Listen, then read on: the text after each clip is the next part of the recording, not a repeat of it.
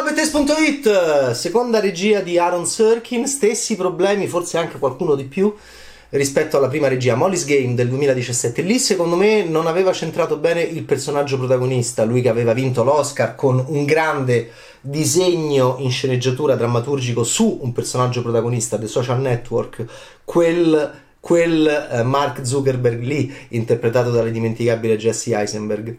Nel caso di Molly's Game non beccò, non centrò particolarmente bene, soprattutto in una scena col papà Kevin Costner, il personaggio di Jessica Chastain, la protagonista, la Molly di Molly's Game. In questo caso Aaron Sorkin Mission Impossible, il processo ai Chicago 7 è un film processuale, come nel titolo, di, eh, di eh, più di 120 minuti che cerca l'impossibile, raccontare un evento storico realmente accaduto nella storia americana del Novecento che riguarda grandi personaggi del movimento contro la guerra in Vietnam, quindi del movimento eh, di controcultura rivoluzionaria di fine anni 60, ma è un film anche che riguarda il passaggio dall'amministrazione Lyndon Johnson a quella di Richard Nixon, ma è anche un film su un avvocato contro un giudice, ma è anche un film sulle Black Panther, ma è anche, ma è anche, ma è anche. Io dico, lui che viene dai, dai geniali esperimenti televisivi The West Wing e The Newsroom, eh, ecco, è un po' il punto della situazione oggi, ma che lo era anche ieri, prima del Covid, perché si ragionava molto eh, su cinema e televisione, sala e streaming e casa e prodotto audiovisivo eh, fruibile a casa, si ragionava riguardo queste cose moltissimo già prima del Covid-19 e quindi questo è un film a mio parere eh, non modulato bene per la sala perché affronta troppi, è un po' come se fosse una serie televisiva senza esserlo, perché eh, è ampio ed è aperto ed è collettivo, nel senso che spiega la storia e si concentra su tantissimi aspetti della storia, ma non ne porta nessuno a eh, sviluppo concreto e scavo eh, soddisfacente e appagante per lo spettatore, secondo me.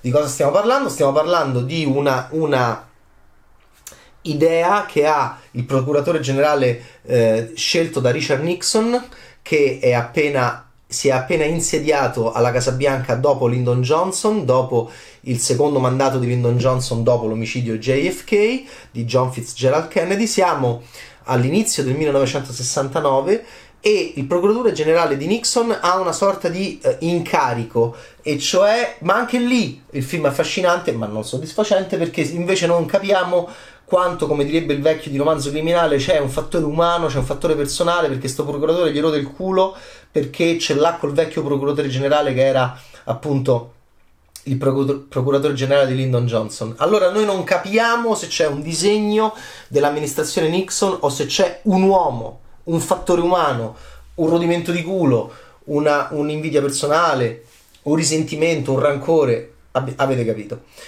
Il film parte così e questo signore dice noi dobbiamo mettere in gattabuia per almeno dieci anni con l'accusa di cospirazione dei leader star del movimento contro la guerra in Vietnam che stanno avendo successo, sono dei leader carismatici, potete fare i paragoni con attivisti politici extraparlamentari di oggi, per esempio appunto le sardine che hanno, che hanno avuto un'importanza diciamo notevole negli ultimi anni di vita di piazza e di manifestazioni italiane prima che arrivasse il covid che praticamente annullasse le manifestazioni di piazza allora eh, si vogliono io voglio io, io voglio io voglio l'all star, voglio, voglio, gli all star. Chi sono? Dice è basket, è calcio? No, è politica.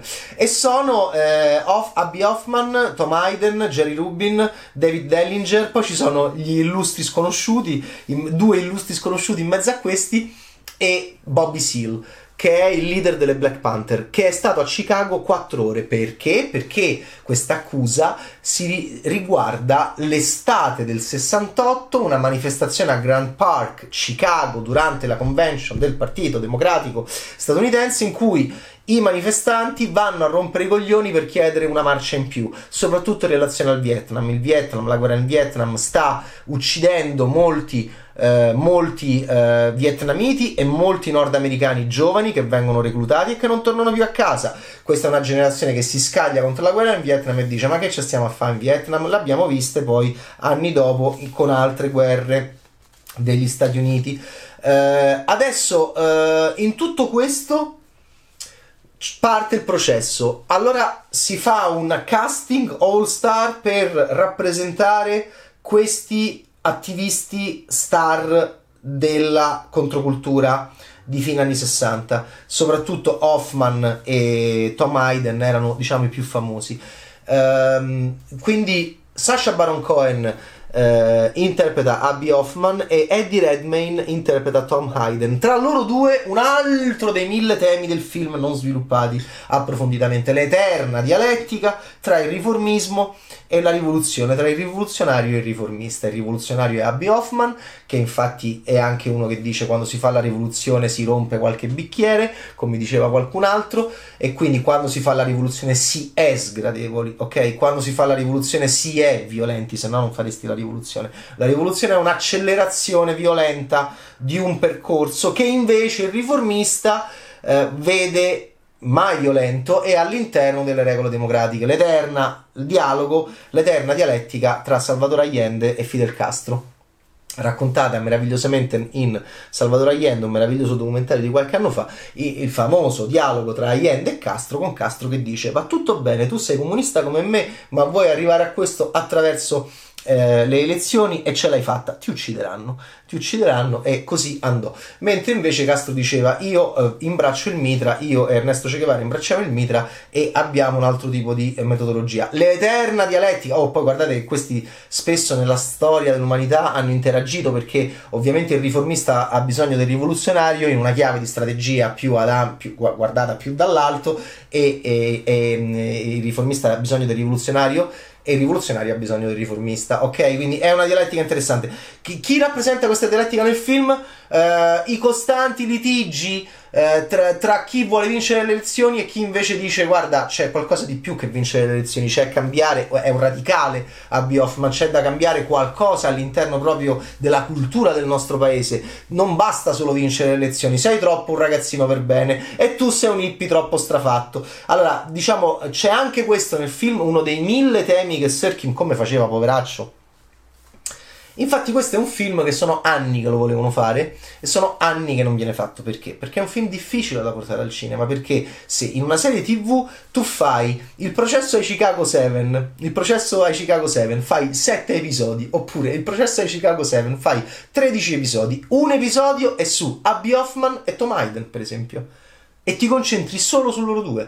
Un episodio è su Bobby Seal e ti concentri solo su loro. Invece qua sto matto di Sirkin ha cercato di fare una cosa impossibile secondo me che non gli è riuscita in 129 minuti mette tutto questo assieme nel momento in cui l'amministrazione Nixon parte con l'accusa di cospirazione, cioè voi avete agitato una massa a Grand Park, Chicago, nell'estate del 68, avete agitato una massa, adesso vi mettiamo 10 anni in galera così facciamo fuori questi che sono dei leader carismatici molto importanti a favore di Camera, molto sexy, molto carismatici, prendono i riformisti, prendono gli hippie che si fanno l'acido e non solo. Quindi loro vogliono fare fuori e questo sarebbe stato molto interessante appunto eh, tutti loro la cosa divertente Serkin mette molta commedia eh forse un po' troppa. D'altronde Sasha Baron Cohen è Abby Hoffman, no? E sappiamo che è un grande della commedia. Mette un po' di commedia attraverso chi? I Carneadi, e cioè questi sconosciuti che vengono inseriti in mezzo a queste all star perché in realtà noi secondo Serkin vediamo proprio la decisione di colpire da parte dell'amministrazione Nixon questi leader carismatici appunto e lì me- per non far sembrare l'attacco più chiaro di quello che, è, che in realtà è eh, allora inseriscono anche degli sconosciuti, che sono questi due buffi individui che fanno un po' ridere ogni tanto vengono proprio inquadrati da Serkin. Poi parte un film processuale lunghissimo, ma non abbastanza lungo da sviluppare tutto quello che c'è.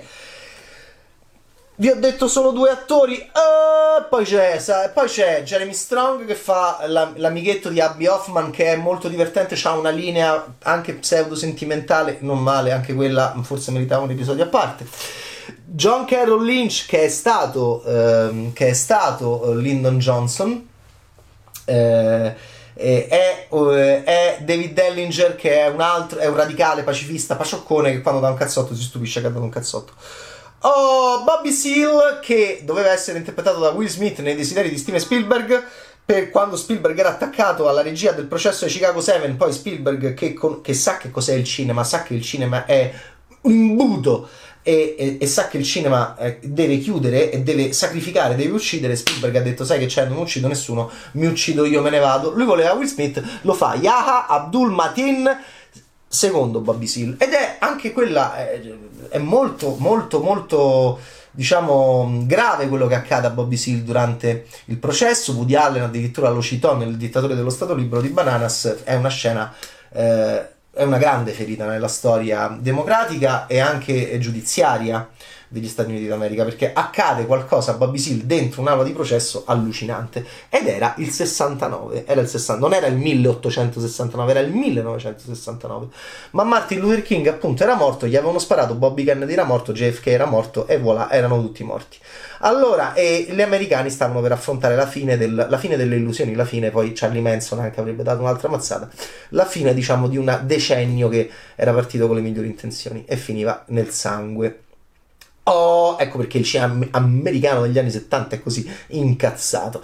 Ok, poi c'è Frank Langella, Mark Rylance. Anche Mark, Ly- Mark Rylance e Frank Langella fanno Rylance l'avvocato progressista e Langella il giudice stronzo e sono i migliori secondo me del film e meritavano anche loro un episodio a parte, le loro, le loro diciamo, le loro, eh, i, loro i loro duelli no, dialettici. Eh, una marea. Poi c'è sta pure Joseph Gordon Levitt, messo così, Ale, che fa appunto il uh, pubblico ministero, però con una coscienza. E, e voilà, alla fine è un film. È un film veramente gigantesco. Uh, che però partorisce un po' un topolino perché, ripeto, il problema è che c'è troppa roba e Serkin doveva tagliare e doveva fare una cosa molto violenta, molto cinema. Il cinema è selezione. Il cinema è selezione ed è enfasi di una selezione. Qui lui non ha selezionato eh, e automaticamente come poteva enfatizzare tutto. Veniva un film completamente sbilanciato. Lo è perché sembra, eh, sembra, sembra Sembra vuoto, in realtà è un film di 129 minuti. Questo fa capire, come diceva Bergson, che il tempo è relativo e che dipende, e nel, proce- nel prodotto audiovisivo il tempo è ancora più relativo. E infatti quando vi piace un film, lo sapete, dite è volato. Quando un film non vi piace, dite eh, a 3 minuti per voi sembrano, tre, sembrano 30 ore. Questa doveva essere una serie tv, come O.J. Simpson, no? O.J. Simpson, lo splendido, lo splen- la splendida, beh, O.J. Simpson hanno fatto un documentario di 10 ore, no? Vedete, lo sapete, ha vinto l'Oscar, eh, e vabbè, quello è di 10 ore, vi consiglio di vederlo perché racconta molto bene gli Stati Uniti d'America. Il documentario su O.J. Simpson, si parte da O.J. che sta appunto football USC e, si, e poi si fa il processo e poi oltre. Eh, la bellissima miniserie tv con Cuba Gooding Jr. che fa O.J. Simpson, vedete la tv è oltre il cinema ormai da tanti anni, prima del Covid, eh, dedicava addirittura un intero, eh, un intero episodio alla giuria.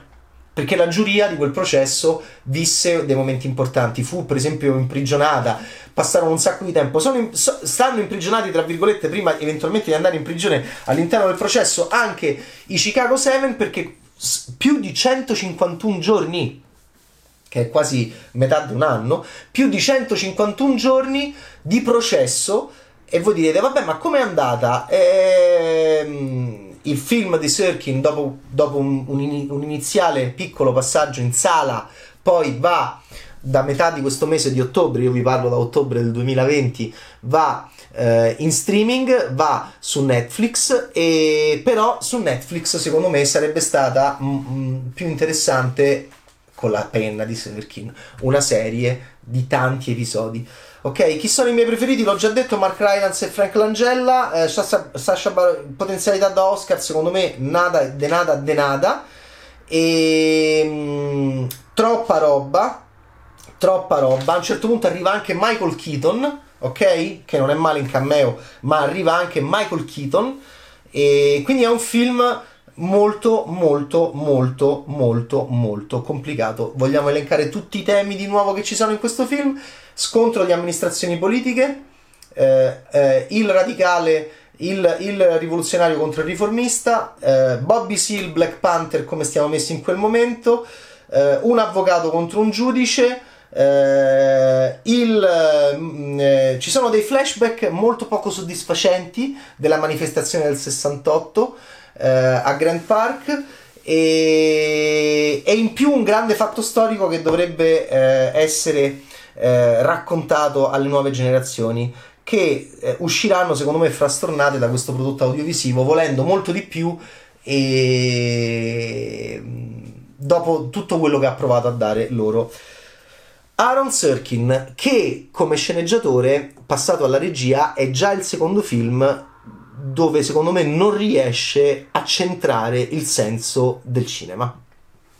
Ma spera- speriamo che andando avanti eh, riesca a capire questa fondamentale differenza che c'è eh, e che i registi conoscono più di uno sceneggiatore, probabilmente a pelle, a naso, a odore, no? Come il grande David Fincher di Social Network. Come sarebbe stato Social Network se l'avesse diretto Sirkin? Probabilmente un enorme casino. Come Molly's Game e come questo il processo a Chicago 7. Ciao Betaste!